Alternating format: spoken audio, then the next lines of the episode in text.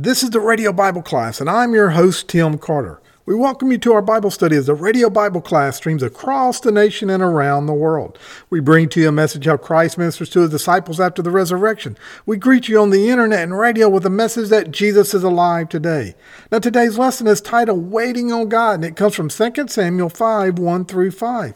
But before we start our lesson today, Word Talk Inc. could use your support. Now, playing music on the radio may sound simple, but actually it's quite costly due to publishing rights and royalties. And before that first song is ever played, there's utility bills and tower rental fees and maintenance and so forth. We need people just like you to help with a tax deductible gift. So, won't you do that today? You can do that by calling us at 601 483 8648. And there they can take your information safely and securely over the phone or mail us your gift to Word Talk Inc., P.O. Box 4334, Meridian, Mississippi 39304. Now, your gift to Word Talk Inc. is IRS approved as a 501c3 tax exempt ministry.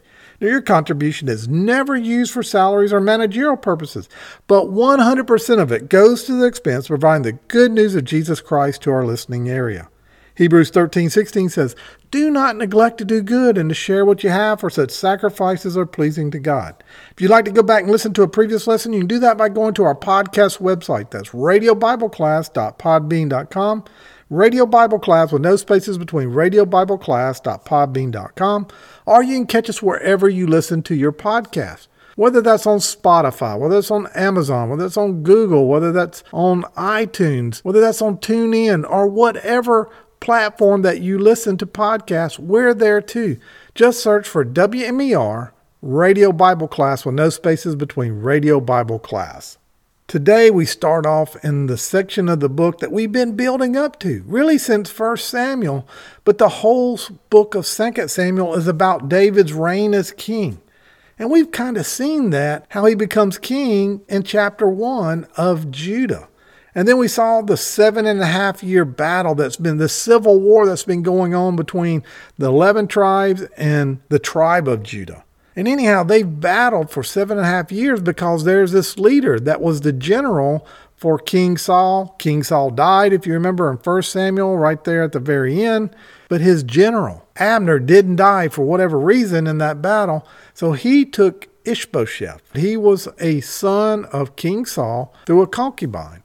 Abner says, I want to keep my power. So he puts Ishbosheth up as king as a puppet. And then we see in chapters 2 and even in chapter 3 this battling that goes on to the point the Bible tells us that the house of David became stronger and the house of King Saul became weaker. And so Abner says, Let's make a deal.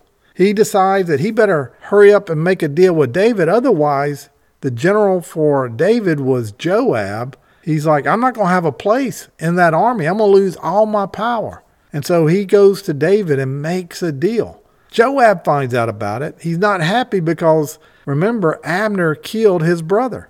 And so he tricks him to come back in front of the gate where they did business and he stabs him in the stomach and he kills Abner. There's a funeral. David is saddened there, is openly weeping there. The people see that David didn't want Abner dead, he didn't order his death. And so that gives David favor with the folks outside of the tribe of Judah. Last week, that there were these two commanders that were in King Ishbosheth's two of a couple of the main leaders there. And now that Abner's dead, they saw him as a weak leader. And they said, Hey, we got an opportunity to get our place with King David. All we got to do is kill him. And they do that. They trick him, they go in and they kill him, they cut off his head, they take it down to King David, and David has them killed because of it. He says, You've killed a righteous man. He did nothing wrong. Who are you to decide who should die and who shouldn't? With that said, David has them executed just like he did the Amalekite who admitted to killing King Saul. So that really takes us to where we are today. And so that's where we're going to pick up. This opens up the opportunity now for David to be king. So let's look at that. Turn with me to 2 Samuel chapter 5. We'll start with verse 1. Then all the tribes of Israel came to David at Hebron and said, Behold, we are your bone and flesh. In times past, when Saul was king over us, it was you who led out and brought in Israel. And the Lord said to you, You shall be shepherd of my people Israel, and you shall be prince over Israel. So all the elders of Israel came to the king at Hebron, And King David was made a covenant with them at Hebron and before the Lord, and they anointed David king over Israel. And David was 30 years old when he began to reign, and he reigned for 40 years. At Hebron, he reigned over Judah seven years and six months, and in Jerusalem, he reigned over Israel for 33 years. So there we see that he reigned for 40 years. He was 30 years old. You might ask Tim, why are we talking about waiting on the Lord?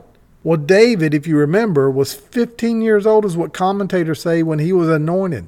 So 15 years have gone past. From the time that he was anointed king to the time he actually got the authority to be king, 10 of those years he was running for his life. 10 of those years, King Saul was jealous of him to the point that he wanted him dead. But as we study about King David, the things that we can learn through and from King David, one of the things we can learn is how to wait on the Lord. Because this was a strength of David. David was good at waiting on the Lord. I think if we're all honest, this is an area that we need some improvement in. I know I do. I'm great at waiting as long as it's right now. So, what I'm really telling you is I'm not very good at waiting. I want it and I want it all right now. I don't want to wait for it. And that's the problem we're with today. Our society today wants it and they want it right now. We live in a society where we have instant food. We have a microwave where we can throw things into the microwave, we heat them up, and we eat it right away. But even then, it takes three minutes to cook a bag of popcorn, but we don't understand why it took three minutes. That seems so long. But in life, we have to wait. That's just a way of life. We have to wait in line if you've ever gone to get your license renewed, you know how long you have to wait there. If you ever wanted a job, if you want that right job, a lot of times we have to wait to get it. Relationships, how long did you have to wait to find the right person? It just didn't probably happen. What about sicknesses and getting healed over that sickness? We have to wait. Even though we want to be healed immediately, sometimes it takes time for our body to heal. We have to wait in life. Another area we have to wait is in our spiritual growth. A lot of times we want everything in our spiritual growth immediately. It's like, hey, I got saved, I should have everything. Well, we do have everything. Soon as we become uh, heir to the Father, as soon as we become joint heirs with Jesus Christ, we get everything. But it takes us a while to learn how to, to use that, how to walk in it. Also, I think if every Christian was honest, we get tired of waiting. We're like, Lord, where are you? Why haven't I got this yet? Sometimes we just want to throw the towel in. But I've talked about this before. I want you to turn with me real quick to Galatians 6 9. Turn with me, Galatians 6 9. I'll be reading out the ESV. And let us not grow weary of doing good, for in due season we will reap if we do not give up. What it says right here is don't grow weary, keep doing good, keep doing what the Bible tells us, keep following after the Lord. Try to be more like the Lord. Try to mirror Christ through you. And in due time, in due time, what that means in God's time, not our time, but in God's time, He will let us reap the reward that we've been waiting for. The New Living Translation says that we will reap a harvest of blessings if we don't give up, if we are faithful. If we don't look at the outcome, but we're just faithful on what we're doing, then we will reap a reward. And that's what the promise that we have in Galatians 6 9. But today we're going to talk about waiting on God. David, we saw that in verse 4. 2 Samuel verse 4 it said David was 30 years old when he began his reign. Well, remember, I told you he was 15 when he was anointed. Think about that. Well, there's three main points I want to cover, and for my note takers, here's the first one. He didn't know the timeline. If he did, he may not have let Samuel anoint him. Because I don't know that a lot of times God doesn't show us the timeline or we wouldn't accept whatever promise he gives us. Because there is a season that we have to go through to be prepared for what the promise and the due time that we receive that blessing that we saw in Galatians. But he didn't know the timeline. If you go all the way back to 1 Samuel 16, you'll read about how that David was out in the field. He wasn't even with the, at the house of Jesse when they went through all the other boys. But God said, No, no, no, no, no. There's someone else. And so Samuel asked Jesse, Is there somebody else? He's like, Yeah, there's my son. He's out watching the sheep. He's like, Go get him. So he brings him in. Immediately the Lord said, This is the one. This is the one I want you to anoint. Think about David. I mean, things were different back then than they are today, but being 15 years old, knowing that you're going to be king and you're a teen. Now, if that had happened and David lived in this time, you know what would happen? Immediately he would have tweeted out, Yo, man, I just got anointed king of the nation of Israel. He would have been taking selfies of the anointing of his greasy hair. He would have probably done an Instagram video and posted out on Facebook of him walking through King Saul's palace saying, This is all mine, bro. And in today's society, when King Saul didn't immediately step down, he would have got him a lawyer and he would have went after him saying, Hey, wait, you're holding me back. But that's not what King David did. David understood that the Lord's timing would come soon enough. As we talked about as he ran for 10 years, he had multiple times when people told him, go ahead and kill King Saul, when they were in the cave and Saul was using the bathroom and he cut the corner of his robe off. He could have killed him then, but he didn't. He said, I won't touch God's anointed.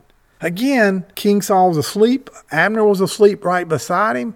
David comes into the camp. He could have killed him there, but he didn't. Instead, he took his spear and he took uh, his helmet and he, he went out and then he woke everybody up and said, Hey, look, Abner, you didn't do your job. I could have killed the king. You should be penalized. You should be facing death because the king could have died if I wanted to do it.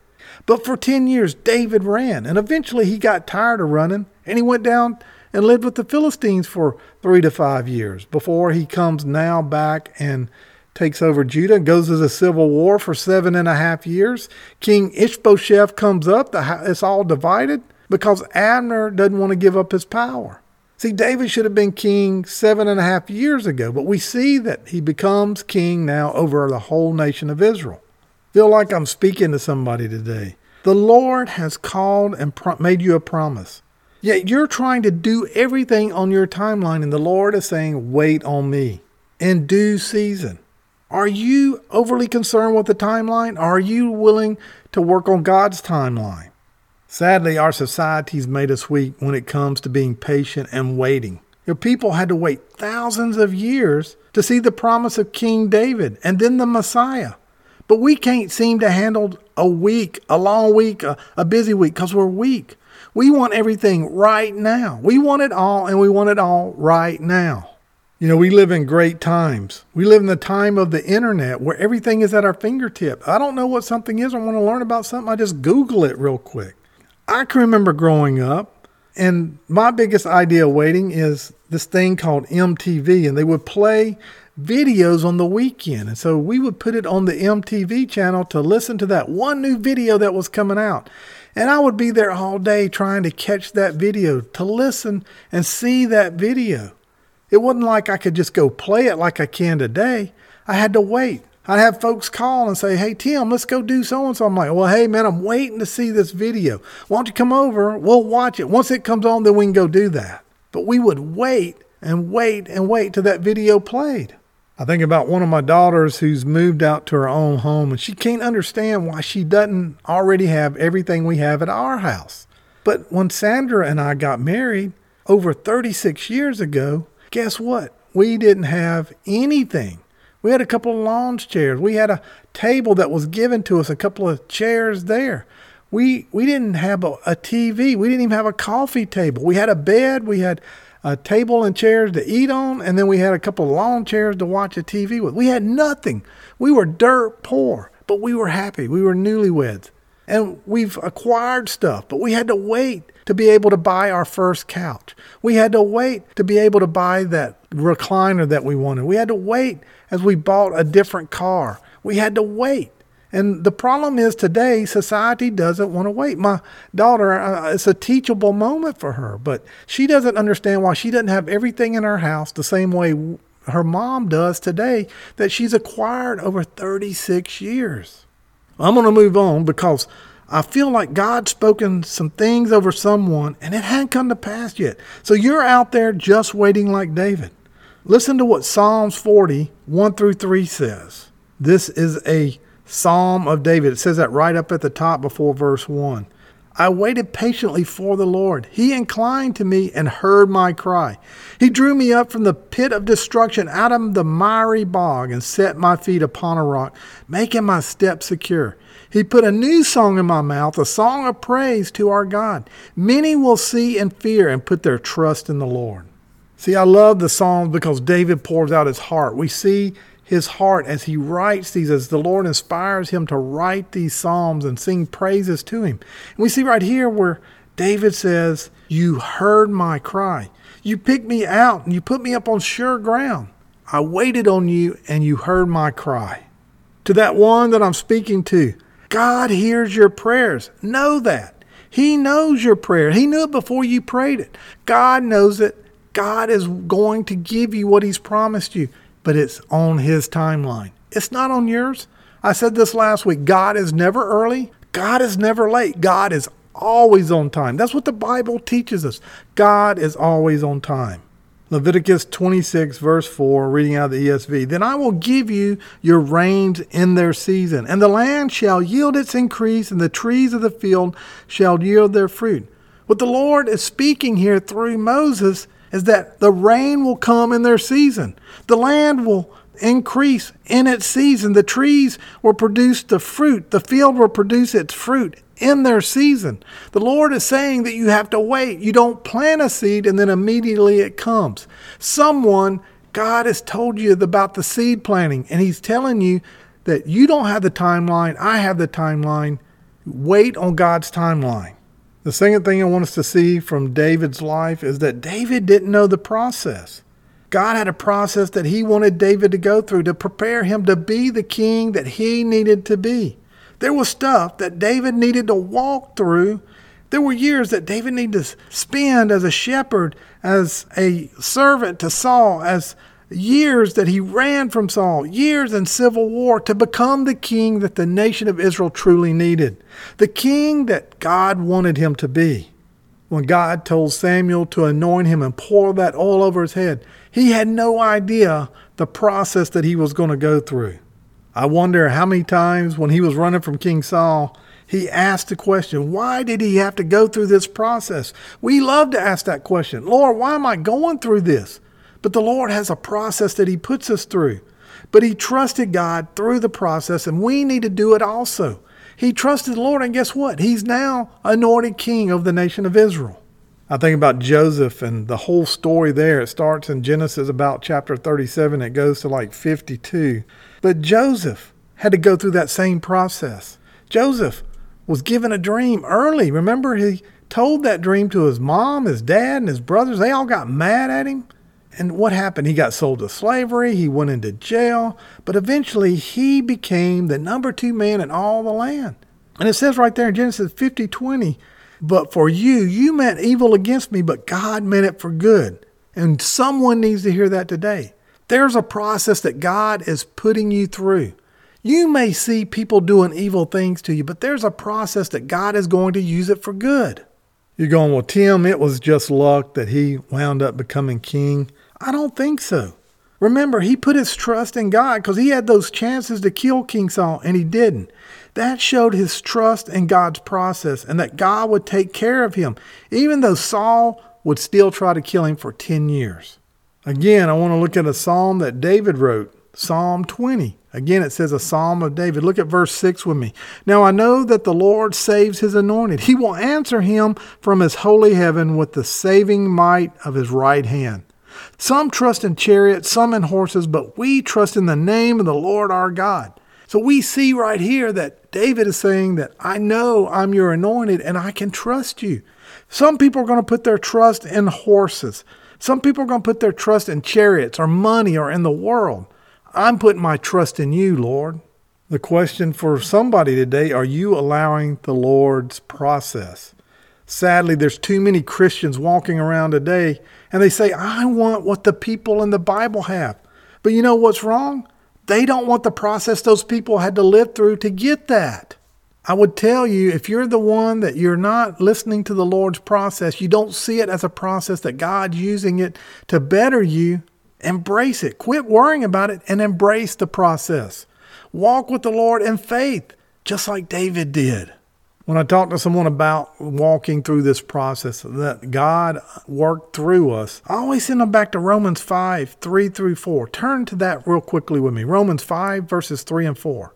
Not only that, but we rejoice in our suffering, knowing that the suffering produces endurance, and endurance produces character, and character produces hope. And hope does not put us to shame because God's love has been poured into our hearts through the Holy Spirit who has given to us. See, what it says right here is the process is to help us. It produces endurance. It produces character. We look more like the Holy Spirit working through us, makes us look more like Jesus Christ. It produces that character and it also produces hope. And then my third and final point is David didn't know the timeline, David didn't know the process, and he didn't know the outcome. David had no idea what all would come out of him being king. He knew that he was going to be king, he was anointed king, but he didn't know that the Messiah would come through him. What David did know was David was supposed to be faithful. You know, that bear came before him. Kill a bear? Okay, I'll do it, Lord. Kill a lion? Sure. If you are with me, Lord, I'll do it. Go face Goliath? I'll do it. I'll take him down because I know you will be faithful and you'll be there with me through the process, it built that endurance, it built that hope, it built that faithfulness. He didn't know the outcome that would come that would come out of his seed. He didn't know about the Messiah that would come, that would go to a cross and make it so everyone can call on his name, asking to be Lord of their life. His blood would wash our sins clean. When we stand before Almighty God, when we stand before God Himself. He doesn't see our sin. He sees His Son's blood that covers our sin, that washes us white as snow. See, David didn't know the timeline, he didn't know the process, and he sure didn't know the outcome. He was out there watching the sheep. And then the next thing you know, he was being pursued. And then the next thing you know, he's crowned king. But that wasn't the end. That's not the end with him becoming king.